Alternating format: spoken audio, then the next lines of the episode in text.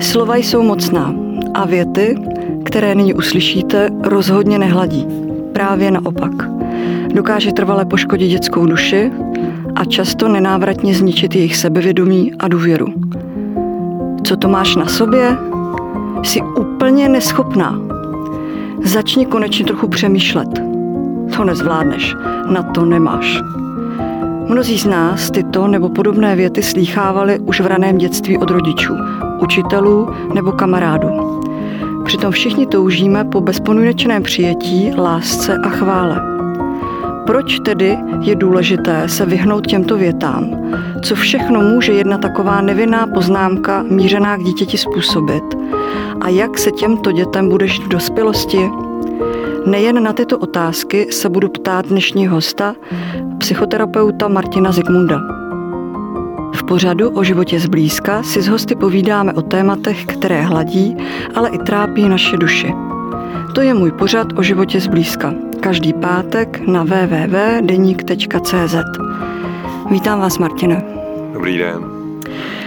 Řekněte mi hned začátek, proč rodiče vyslovují tyto bolestivé věty. Přeci, když mám svoje dítě ráda, Nebudu mu říkat, budu tě mít ráda, ale jen když se budeš dobře chovat, učit, vyhrávat, nebo já nevím, co dalšího. ono to spolu nesouvisí. Hmm, tyhle ty věty často říkáme, protože je máme naučený. Eh, jedním z klíčových výchovných nástrojů je tzv. modeling, že se snažíme dělat to, co dělají ty rodiče. Eh, dělají to i opice, že když ukázíte opici, jak se loupe banán, tak se opak voloupe stejným způsobem, ale u toho modelingu je blbý to, že se to netýká jenom těch věcí, co se učíme jako v dětství rovnou, třeba zvazování si tkaníček, ale my se tam učíme i ty věci, které eh, se nám hodí 20-30 let potom, eh, jako je třeba eh, styl komunikace s dítětem. A tyhle ty věty, ty si často lidi říkají primárně sami sobě. To znamená, těm dětem neříkají nic jiného, než jak se chovají sami k sobě. No, ale přeci říct takovouhle větu svému dítěti, nebo nedej bože, že člověk opakuje častěji, tak eh, to je přeci věta, která už v tom raném dětství to dítě může nějakým způsobem ovlivnit natolik, že jeho sebevědomí postupně budeme zašlapávat, nebo to tak není? Je to tak, eh, záleží na počtu opakování nebo na intenzitě emoce, kterou to vyvolá, nebo na dílce eh, prožívané emoce. A čím dřív, tím hůř, ale knowing is not doing, jak říká Alan Kazdin, vědět neznamená dělat. To, že eh, ten rodič ví, že to třeba není dobrý, eh, kor, když to někdo říká jemu, že jo, neznamená, že to nebude opakovat. Hlavně to neznamená, že to neopakuje sobě několikrát denně třeba. Hmm. Řekněte mi, když rodiče takovouhle větu použijí někde ve společnosti nebo i třeba doma, je tam starší sourozenec, u mladšího dítěte, eh, co to v nich může vyvolávat? Není to takový, že eh, já osobně třeba, kdybych takovou větu použila, tak kromě toho, že se zastydím vnitřně, tak bych určitě vnímala i to, že mě bude okolí soudit, že vlastně ty děti nemám ráda. Ale to okolí eh, zaprvé tam vždycky není za druhý je vám často jako jedno, co si okolí myslí, protože tyhle ty věty, co jste vybrala, eh, často říkají jako lidi, co mají narušenou sebehodnotu. Právě kvůli tomu, jak s nima někdo zacházel v dětství. A to jim nemusel nutně jako říkat. Hmm. Eh, stačilo, když eh, je prostě neměl rád, nebo když chlastal, to je každý desátý, že jo, měl rodiče alkoholiky v téhle zemi, nebo když prostě měl nějaký jiný problémy. A ta narušená vlastní hodnota vede k rozvoji narcismu, k rozvoji eh, závislostní struktury osobnosti, prostě, že ve vztazích nejste svobodná, na tož ve vztahu s dítětem. A že tam pocitujete úzkost. A pokud pocitujete úzkost, tak chybí ta empatie. Hmm. To znamená, nevnímáte moc, jak se eh, na vás tvářejí ostatní, to už vůbec, ale nevnímáte moc, co to dělá s tím dítětem. A nebo prostě koru toho narcismu chcete, aby ho to bolelo, protože eh, to dítě vám zrovna něčem ublížilo. Je zvláštní, že si vždycky vybíráme tu nejvíc eh, nebo nejhorší možnou variantu, aby jsme vlastně cíleně tomu druhému člověku, potažmo dítěti ublížili. E, ne normálně. Ne každý má narcistickou poruchu osobnosti nebo narcistní sklony. tahle... Takže to není běžná věc. Já to slychávám docela často, takže to znamená, že mám pocit, že mám asi kolem sebe spoustu lidí, co trpí poruchou nebo jsou na cestě. Děti ve věku dvou až tří lety to takhle jako dělají, protože oni jsou jako narcistní, nejenom v pořádku, ale z toho člověk má jako vyrůst, z té narušené sebehodnoty.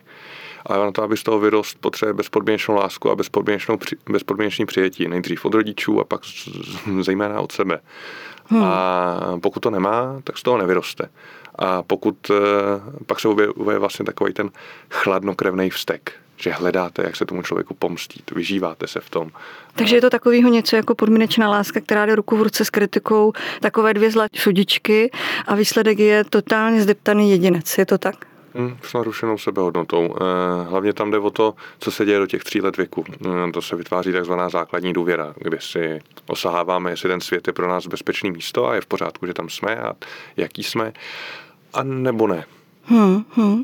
A jak se dá třeba korigovat situace, kdy je například maminka na mateřské dovolené, dítě už není jenom to řvoucí miminko, ale už komunikuje, umí se vstekat, dělá celý den věci obráceně, než se očekává, prostě klasicky zlobí, jak jsme zvyklí. Eh, matce z něj už doslova tečou nervy, to jsme asi zažili všichni, a vás z jejich úst vylítne věta, už tě nechci vidět, nebo nemám tě ráda, protože vůbec neposloucháš. Jak vlastně z takové situace jít ven. Primárně teď asi pro ty rodiče. Tak tady jsou dvě roviny. Tak za prvé, když se tohle stane, tak je to většinou projevem toho, že tam eh, je trochu nezvládnutá péče o sebe. To znamená, je potřeba líp o sebe pečovat pro tu, pro tu matku. Eh, líp, víc mít na sebe čas, dostatečně spát, dostatečně jíst, dostatečně se hýbat. Promiňte, musím vám skočit do řeči, protože sama jsem si mateřskou prošla dvakrát a vím, že to není úplně jednoduché se takhle hezky naprogramovat režim, když eh, ty malé děti tak nějak jsou ty, co vytvářejí ten režim. Eh, jo, eh, tomu režimu je potřeba se přizpůsobit u těch dětí, to je bez debat ale je potřeba si v něm najít místo pro sebe. Proto třeba Karl Heinz Preich říká, že když si pořídíte dítě, pořídíte si okamžitě chůvu. Já vím, že v Česku tady to takhle jako není jako obvyklý, protože tady matka, která není non-stop u svého dítěte, je ta špatná. Ale ono to často bývá naopak. Hmm. Matka, která je non-stop u svého dítěte, je ta špatná protože nemá eh, prostor pro sebe, nemá prostor se nadechnout. Uh-huh. Tady nejde o to trávit s dítětem non-stop čas, tady jde o to trávit s ním kvalitní čas, kdy jsem spokojená, v pohodě. Už jenom proto, že eh, já jsem o tom vlastně mluvil, modeling. Učím to dítě, jaký to je mít děti. Jestli to je teda jako tragédie, kdy se nevyspím, jsem zničená, zoufalá, brečím tamhle v koutě. A nebo jestli je to období života, který si člověk užívá. Tak to je ta první rovina. Druhá rovina je, že samozřejmě jsme jenom lidi. Eh, navíc, jak říkal Winnicott, stačí good enough mother, dostatečně hmm. dobrá matka nebo dostatečně dobrý otec, ne dokonalý otec. A eh, ty chyby se stávají když má s váma to dítě ten den nějaký negativní prožitek, je potřeba ještě ten den e, mít jako ideálně jako pět hezkých prožitků. Takže se to kompenzuje, to znamená, když já řeknu něco škaredého, tak vlastně to dítě vykoupím tím, že mu dám, dejme tomu, nějaký jakoby hezký impulzy k tomu, aby zapomnělo na to, že jsem řekla něco škaredého. Aby s váma ten den ještě strávil nějaký hezký čas, což samozřejmě tak logicky nás napadne, neřvěte na děti těsně před spaním, jako. ale, ale je to proto, že eh, těm dětem plyne čas jinak. Když, když vám je, já nevím, teď řeknu 40, máte dvouletý dítě, tak eh, jedna jeho minuta je 20 vašich minut. To znamená, Aha. že když eh, ten hezký prožitek přijde jako za hodinu, hm, tak to je vlastně už skoro zítra, že jo. Aha, Čas je... nám plyne poměrem k dílce života, proto babičky vždycky říkají, já ráno vstanu a už je pomalu večeře. Eh, přesně. Eh, je dobré v takovéto situaci, kromě mm, toho času, o kterým jste tady mluvil, dobré se dítěti i omluvit a vlastně ho tím trochu jakoby učit, že když člověk udělá něco špatně nebo to tak cítí, Eh, tak přijde, obejme ho a vysvětlí mu, proč se taková věc stala. Dokáže takové dvouleté dítě, když jste ho tady zmínil, onu nevhodnou poznámku, vůbec jako zpracovat, a i když je vyřčená v afektu, Nepřipomínáme mu to zbytečně, jakoby když třeba to s ním probíráme? No, eh, jde o to, jak dlouho se v tom chcete ním rád, že jo? Eh, je roz, a tady zase se bavíme o tom plynutí času. Pokud prostě vám to ujede a, a vy si to uvědomíte a řekne, promiň, maminka je prostě unavená nebo něco, on asi jako nepochopí ten kontext, ale vám může být pak líp a můžete se k němu chovat s nás jako bez mm. pocitu viny, protože když se vrátíme k té narušení sebehodnotě a potažmo tomu narcismu až nebo, nebo závislý vztahový struktuře, no tak pak Eh, pocit viny je to, s čím se tam často žongluje. Hmm, a, a čím se ten člověk sebe trýzní ještě třeba dny, týdny, roky. Řekněte mi, Martině, od koho nesou děti kritiku hůř? Od matky nebo od otce? Od primární pečující osoby, to znamená od toho, kdo s nima tráví ten hlavní jako čas, když jsou malí, což u nás je teda obvykle matka. Mm-hmm. Ale fakt záleží na tom, kdo je primární pečující osoba ve Francii, Německu, Belgii, kde, kde máte půlroční mateřskou, je primární pečující osoba paní jako v jeslích, nebo mi tomu říká jesle. Hmm. Jsou dcery vůči kritice citlivější třeba proti chlapcům? Mm, ne, ale vychováváme eh, holčičky a chlapečky jinak. Vychováváme chlapečky tak, že když je něco trápí, tak eh, ať si to zpracujou sami a nebrečej, že jo. A holčičky, když je něco trápí, tak tomu věnujeme, věnujeme víc pozornosti. A proč? Je to, je to prostě nějaký jako genderový předsudek. V Americe vlastně je teďka strašně in říkat dítěti it, dokud si nevybere, jestli je he nebo she, to za středním rodem. Uh-huh. Ale ty lidi, kteří tohle to razejí, tak když, když jako dělali nějaký výzkum, jak se k těm dětem chovají, ta, tak ty, co měli holčičku a chlapečka, no tak když eh, holčička se někde batolila, tak ji zastavili asi jako o jedna, dva metru dřív než chlapečka. Je to dobře? Eh, dobře, špatně, je to jinak. A když chlapeček brečel, eh, tak ho utěšovali asi o půl minuty méně než holčičku. A přitom oni tvrdili, jak jsou jako genderově neutrální a nebyla to pravda. Nikdo není genderově neutrální. Ta společnost je prostě naučená, že k chlapečkům se chová jinak než k holčičkám. Říká se, že by se mělo hodně chválit, ale jak korigovat nebo sdělit kritiku, která je v dané chvíli na místě a zasloužená. Například, když dítě přijde ze školy a třeba dostane nějakou špatnou známku. Jak s tímhle pracovat? Tak ty rodiče udělají den předtím, podle toho, co říkáte, všechno pro to, aby se to dítě naučilo. Hmm. Nagging se tomu říká. Uč se. Jako. A ještě to řekněte nejméně dvakrát, třikrát. Uč se, hmm. musíte učit.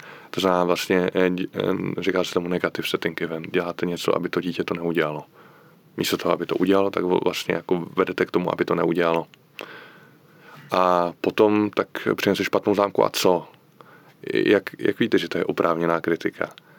Je to špatná zámka, protože se neučil, nebo protože to nechápe, nebo protože v té písemce bylo něco, co jako nečekal, nebo protože se blbě vyspal eh, předtím, když jste ho nutili noci se učit, jo.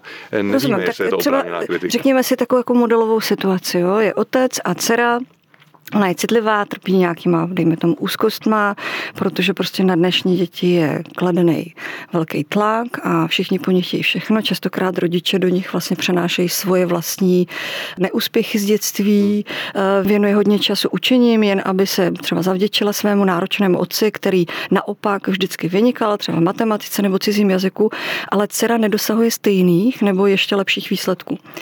Eh, otec ji neustále opakuje. Ty nejsi snad ani moje, jak to, že to nechápeš, vždyť je to banální, nebo nebudu tě mít rád, když, nebudeš nosit, když budeš nosit čtyřky, budu tě mít rád, když budeš nosit dobrý známky, protože já jsem vždycky dobrý známky měl. Srovnávají s vrstevníky nebo případně sourozenci, když je doma víc. Co se stane, když v tomto modelu dítě vyrůstá? No tak tenhle pán by měl dávno chodit na terapii, protože očividně má dost narušenou sebehodnotu. Eh, zároveň jako ničí to dítě neskutečně, jako věta, ty nejsi ani, ani moje, nebo ty nejsi asi moje, jako sorry, ale to může říct jsem úplně debil.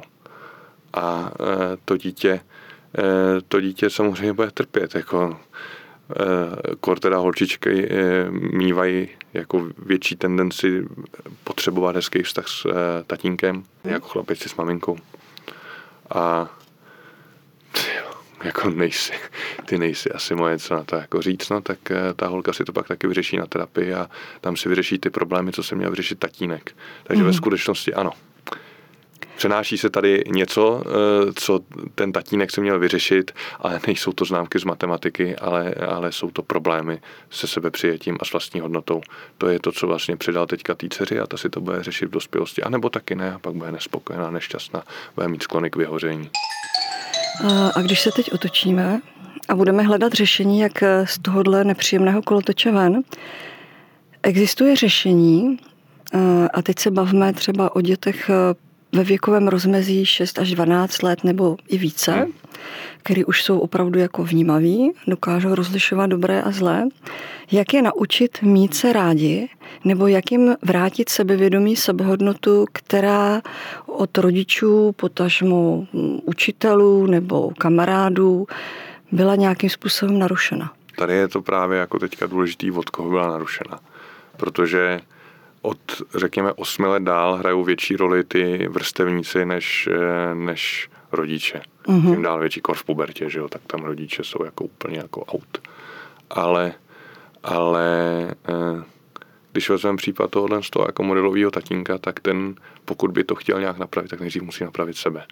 Mm-hmm. Protože jako to, že se to má nějak naučit, gratulujeme. Knowing is not doing on dokud jako nezmění eh, ten svůj problém, eh, nemůže nevytvářet problém v tom dítěti. Mm. A eh, to, že to jde napravit, to, co napáchali rodiče, aspoň jako částečně kompenzovat, to jde v tom kolektivu.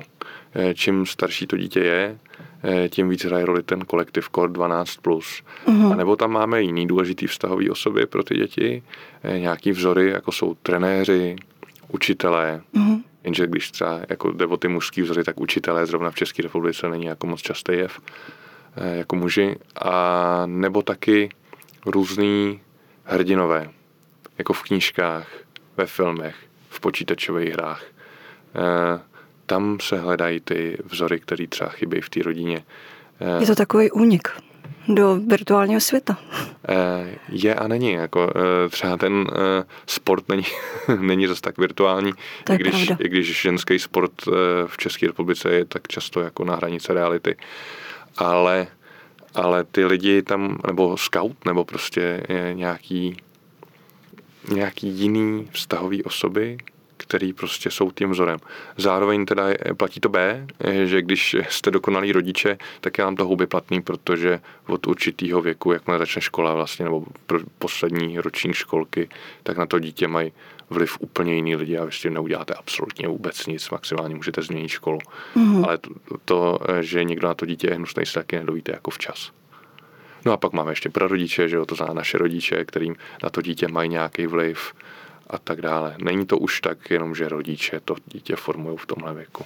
To mně přijde jako neuvěřitelně, jak na řeč skáče, když se točím a nemůžu zastavit. A přesně eh, to je ten modeling.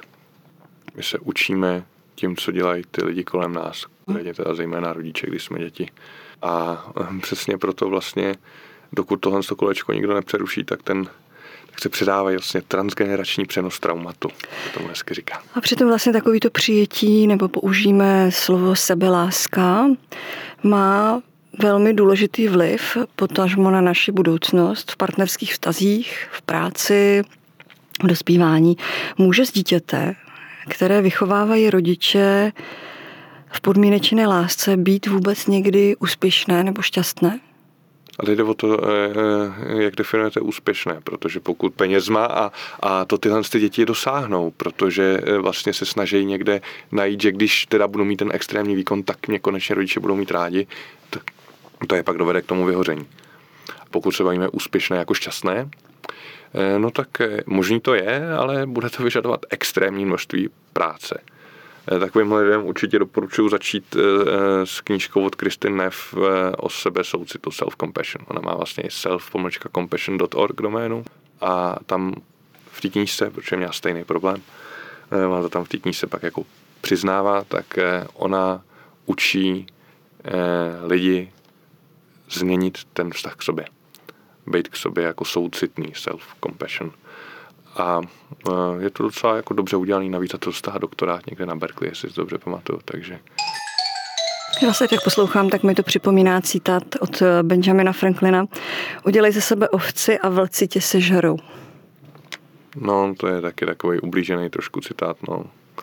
Je ublížený, ale bohužel jakoby v některých eh, rovinách vnímání toho, jak rodiče se chovají ke svým dětem, potažmo potom k těm dětem těchto rodičů, jak se chovají v té práci, tak to dítě si vlastně nese tu roli ty ovce která se začlenuje do toho stáda. Za každou cenu potřebuje vlastně vytvořit eh, tu hodnotu toho, abych se líbila, abych udělala všechno správně, abych něco nepokazila, protože ty ostatní by mě pak nemuseli mít rádi a vlastně mě rozcupují a sežerou jako ten vlk. Možná to je skvělý, ne? To komunistická strana Československa chtěla, proto ty výchovní nástroje takhle nastavila, respektive oni je vzali od nacistů. To, je, to bylo cílem, poslušná jo. ovce. Ty nedělají revoluci potom, no. Eh, je pravděpodobné, že takto vychovávané děti budou opakovat stejné chyby jako jejich rodiče, i přesto, že vlastně nechtějí, protože v tom vyrostli. Je, jde to ideje vlastně nějakým způsobem překodovat? Překodovat. Já vlastně nevím, co bych řekla za... za, za... Pak nejsme v ústředním výboru, aby jsme měnili Nejsme, nejsme, život, ale přijde mi, že jsme v takovém světě, kdy fungují tak ty čudličky, někdo něco někde zmáčkne a vlastně se to přepne do úplně jiného režimu, nebo jako televizi prostě zapnu, vypnu, tak existuje něco, co vlastně jde u toho jedince, protože pak už ten člověk je i dospělý, pořizuje si vlastní děti, ho naučit nebo přepnout do nějakého režimu, kde tohle nebude opakovat? Hele, tady je vlastně takový jako blbý efekt, říká se tomu negativity bias, eh, zaměření na to negativní. Ten mozek se snaží, aby jsme přežili, tak hledá to ohrožení. Ústa eh, lidí si na základě svých traumatických zkušeností z dětství definuje, že bude vychovávat eh, ne jak to chce dělat, ale co za žádnou cenu rozhodně nechce, aby jeho dítě zažívalo. Zaměří se na to negativní, negativity bias, že jo? a chtě nechtě to pak jako komplexově udělá. Eh, takže mnohem lepší je eh, vykašlat se s odpuštěním na to, jak to hlavně nechci mít. A to se za žádnou cenu nesmí stát, protože samozřejmě pak se vám to stane právě jednou a uh-huh. je to váj, tak eh, se zaměřit na to, jak to chcete mít vlastně já doporučuji rodičům, a nejenom teda, já definovat si nějakou rodičovskou strategii. Co chcete, aby, aby jak, jaký to dítě má být člověk dospělosti, jaký má mít život, jaký má mít vztahy, jak se má cítit, jak se má samo sebe vnímat, jaký má mít vztah, já nevím, k jídlu, sportu, jazykům, co já uh-huh a na to se zaměřit, aby to tak bylo. Jako a, a může se vykašlat na děti. Ne každý má děti, ne každý musí mít děti, ne každý chce mít děti. Jak to chcete mít vy v životě? To je jako důležitý. To znamená, že vlastně opravdu zase jsme zpátky u těch rodičů, že ty jsou ty, kteří si nastavují svoji vlastní laťku a podle té se pak zase vyvíjí celá ta generace. Když si nastavíme laťku špatně a jdeme v těch šlépějích eh, výchových příkladů našich rodičů, prarodičů, praprarodičů, tak se stejně nic nezmění. Je to o tom, že opravdu ten člověk sám o sobě se prostě musí změnit sám. No jenže my si tu laťku vlastně nenastavujeme sami. Většina lidí si nastavuje laťku a cíle na základě nějaký úzkosti, strachu. Ono je to vlastně těžké, protože ve chvíli, kdy samozřejmě spoustu let žijete v nějaké atmosféře něčeho, co vám vštěpují, že tak to má být a nemáte možnost uniknout, protože prostě jste dítě, žijete v té rodině tam, kde jste, tak je asi těžký potom uh, změnit uh, od základu myšlení. Je to těžký, no. Je to hm, práce na celý život a někdy i na několik generací. Martine, pojďme se rozloučit něčím pozitivním. Lze takto postiženým dětem psychicky postiženým nebo i dospělým jedincům z takto kontaminovaného prostředí nějak pomoct, zbavit se toho šíleného břemene, který si nesou na zádech?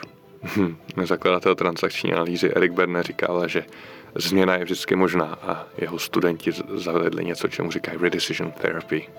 Eh, terapie je založená na změně rozhodnutí, takže jasně, že to jde. Ale není to snadný. Kdyby to bylo snadný, tak to udělá každý sám. To je jasný, a tak aspoň třeba nějaký dva, tři body, kdybyste nám řekl, nebo rodičům, eh, nebo těm dětem, který si dobře jméno nesou. Změňte vztah k sobě, buďte na sebe hodný, je k tomu ta self-compassion, ten sebe soucit a naučte se chválit sebe. Eh, každý den si večer napište tři věci, které se vám povedly právě tři. Jasně, že to na začátku je těžký a jasně, že to budete dělat, jen aby to bylo hotové. Dejte tomu čas. Se to samo jako vyvine. Martine, tak já vás také chválím. Velmi děkuji za vaši návštěvu v podcastu o životě zblízka a nám rodičům nebo budoucím rodičům přeji šťastné děti, pevné nervy a hodně lásky. A předtím Než si diagnostikujete depresi a nízké sebevědomí, ujistěte se prosím, že nejste obklopeni blbci. Budu se na vás těšit zase v pátek na www.deník.cz. Naslyšenou. Milí posluchači podcastu o životě zblízka, svoje příběhy, náměty, o čem byste chtěli poslouchat příště, tipy nebo rady, pište na adresu bohumila.cihakova zavináč deník.cz.